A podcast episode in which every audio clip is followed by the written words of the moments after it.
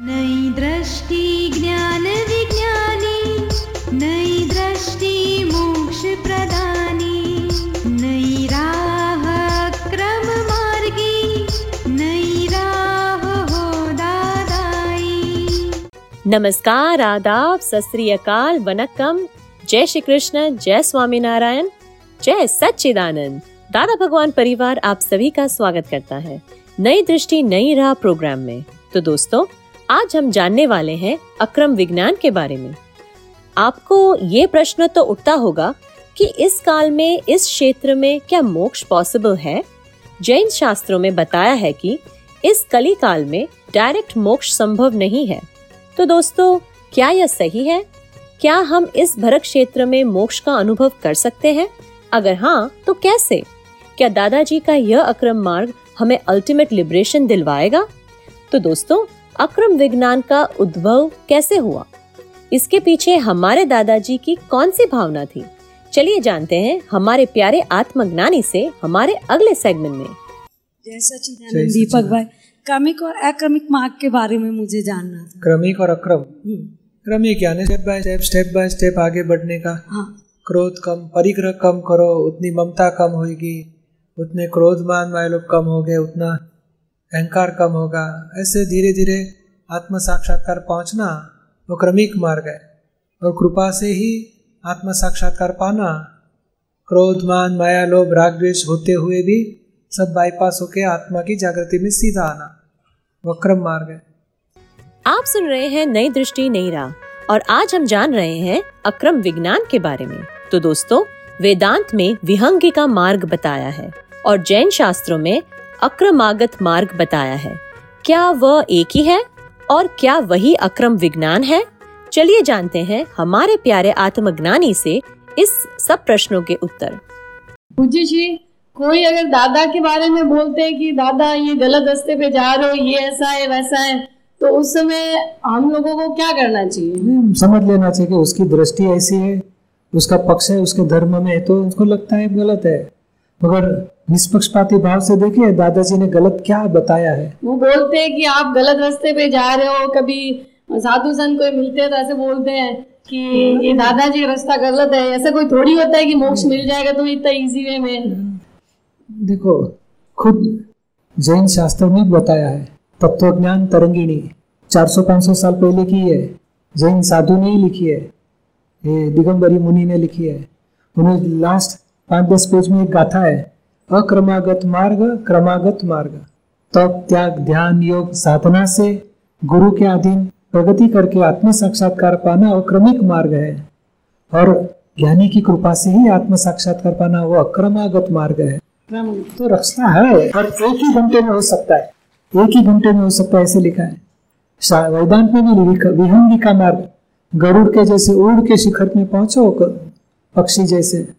विहंगी का मार्ग और चीटी के जैसे चल के चल के चल के शिखर तक पहुंचो क्रमिक मार्ग। तो दोनों रास्ता इस काल में जैसे दिल्ली से अहमदाबाद आना है फ़्लाइट में आ सकता है दो घंटे में। हाँ। और पहले जमाने में तो दिल्ली से निकलेगा तो बारह पच्चीस दिन के बाद आएगा दो महीने के बाद आएगा। वो जमाना था आज भौतिक विज्ञान इतना बड़ा हो डेवलप हुआ है दो घंटे में पहुँच सकता है। अभी ज़्यादा आर्गुमेंट नहीं करने के साहब हमें भीतर में हमारे कषाय जाते हैं हमारे आर्त ध्यान, रौद्र ध्यान से हमें शांति मिलती है, हमें राग, द्वेष, दोष के प्रतिक्रमण करते हैं, इसके लिए हमें अच्छा लगता है। अभी बाकी चर्चा मत करो उनके साथ। बोले आप बिगड़ गए तो मौन रहने का। भगवान शुद्धात्मा को प्रार्थना करने की, इनको सद्बुद्धि मिले, सन्मार्ग में चले और किसी के विराधना अपराध ना करे। प्रार्थना करके छोड़ दो। आप सुन रहे हैं नई दृष्टि, नई राह। और आज हम बात कर रहे हैं अक्रम विज्ञान की। हाँ। क्या पूछना चाहते हो? बुक में कहीं पढ़ा था कि दादाजी ने पहले कर्मक तरीके से ज्ञान हाँ क्रमिक रीत से ज्ञान चालू किया था। यानी actually very beginning sixty four में पहला ज्ञान लिया। सिक्सटी टू सिक्सटी टू में। हम्म, बाद में तो दादाजी कोई बोलेगा कोई कोई आया तो उसको बोलेगा सहजात्म स्वरूप परम गुरु जाप करो। बाद में दो चार दिन आएगा बाद में चले जाता था। तो कोई टिकेगा नहीं तो फिर दादाजी ने देना नहीं ज्ञान ऐसे व्यवहार शुरू किया था। बाद में धीरे धीरे टिका तो फिर उसको ज्ञान देते थे। कुछ मंत्र का देते थे जाप क्योंकि उसकी पात्रता कितनी है क्या समझ में आएगा? उसकी इच्छा ही नहीं दिया तो फुकट का जाएगा। ऐसे बिगिनिंग में शुरुआत हुई थी। बाद में धीरे धीरे बाद में तो और महात्मा एक दूसरे को लेके आते थे। तो भी दादाजी तुम सत्संग में आते रहो सहजात्म स्वरूप परम गुरु मंत्र करते रहो ऐसे शुरुआत कराते अच्छा पहले बाद में देखा कि कोई टिकता ही नहीं है इतना बार रुक के आते ही नहीं थे। बाद में लास्ट में चालू कर दिया ज्ञान विधि। आए उसको ज्ञान देते रहे तो उसमें से बहुत लोग टिकने लगे। जी। क्योंकि भीतर में शांति ही नहीं तो कैसे इधर रुकेगा आदमी टिकेगा ही नहीं चले जाता था। अच्छा एक अक्रम में होता है ना दर्शन ज्ञान चरित्र और और कर्म में ज्ञान दर्शन और चरित्र ताप इसमें थोड़ा सा डिफरेंस है? क्रम में क्या है कि पहले ज्ञान विधि होती है और कृपा से ज्ञान विधि में सीधा ही दर्शन निरावरण हो जाता है। जी। और क्रमिक में अभी दर्शन हमारा चालू हो गया तो भी धीरे धीरे पाँच आज्ञा पालन करने से जागृति बढ़ती है। हम्म, अनुभव के अंश आएगा। अनुभव यानी ज्ञान दर्शन ज्ञान। और बाद में चारित्र यानी ज्ञाता दृष्टा पद आएगा और क्रमिक में गुरु के कृपा से गुरु के अधीन रह के थोड़ा कुछ शब्द ज्ञान प्राप्त करते हैं और वो उनको आराधना करनी पड़ती है। हाँ आत्मा शुद्ध बुद्ध है स्त्री देहादि पुत्रा से मुक्त है अविनाशी है। ऐसे बहुत टाइम के बाद उसको कुछ प्रतीति बैठती है हाँ मुझे अनुभव होता है। आत्मा देह से जुदा ऐसे कुछ स्वाद आता है।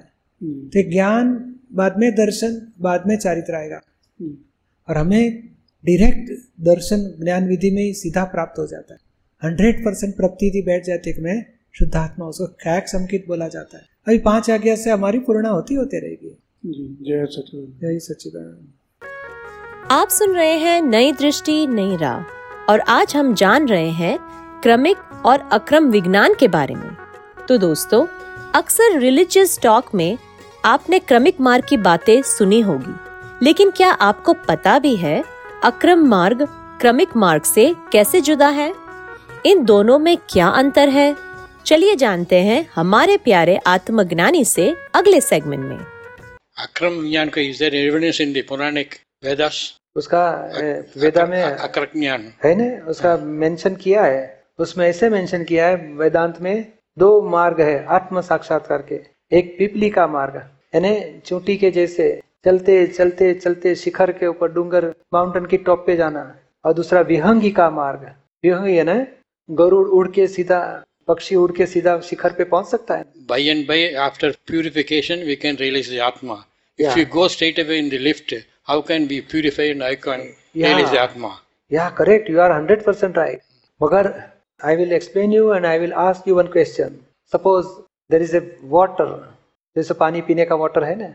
और एक गटर में से आप थोड़ा पानी लेके आए गंदा पानी। और कोई साइंटिस्ट को बताना है कि इसमें से हाइड्रोजन, ऑक्सीजन को सेपरेट करना है।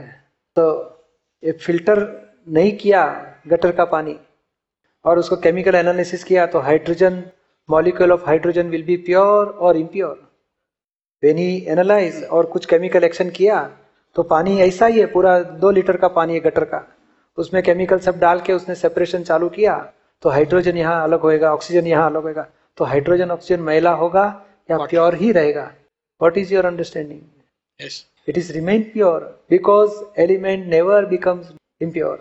But और वही हाइड्रोजन ऑक्सीजन शुद्ध पानी पीने का है उसमें भी केमिकल एनालिसिस किया तो भी प्योर ही रहेगा। सी इसमें दो पार्ट का प्योरिफिकेशन है। गंदा पानी को फ़िल्टर लगा के लगा के लगा के लगा के प्योर किया।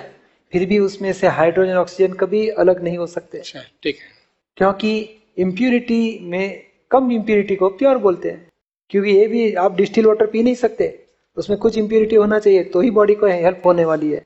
तो ये पानी गटर का पानी है गंदा पानी है इसने उसको कितने भी फ़िल्टर लगा के प्योर किया फिर भी element you can not take out any molecule of hydrogen और any molecule of oxygen from that water तो गंदा पानी हो या अच्छा भी पानी हो without purification pure atom can be separated from dirty water it is possible और not Not possible. It is not possible How can we? अरे गंदा Without- पानी को कोई भी साइंटिस्ट को बताएँगे तो बताएगा अरे गंदा पानी है उसका क्या है? गंदा तो करना, नहीं। फ़िल्टर नहीं करे तो भी हाइड्रोजन ऑक्सीजन सेपरेट कर सकते हैं। क्योंकि वो साइंटिस्ट का साइंटिफिक एक्सपेरिमेंट है। उसके पास साइंटिफिक एक्सपेरिमेंट होने के वजह से without purifying hydrogen and oxygen can be separated by scientific experiment ये फिजिक्स केमिस्ट्री का लॉ है। ये तत्व विज्ञान है, मगर ये भौतिक विज्ञान है।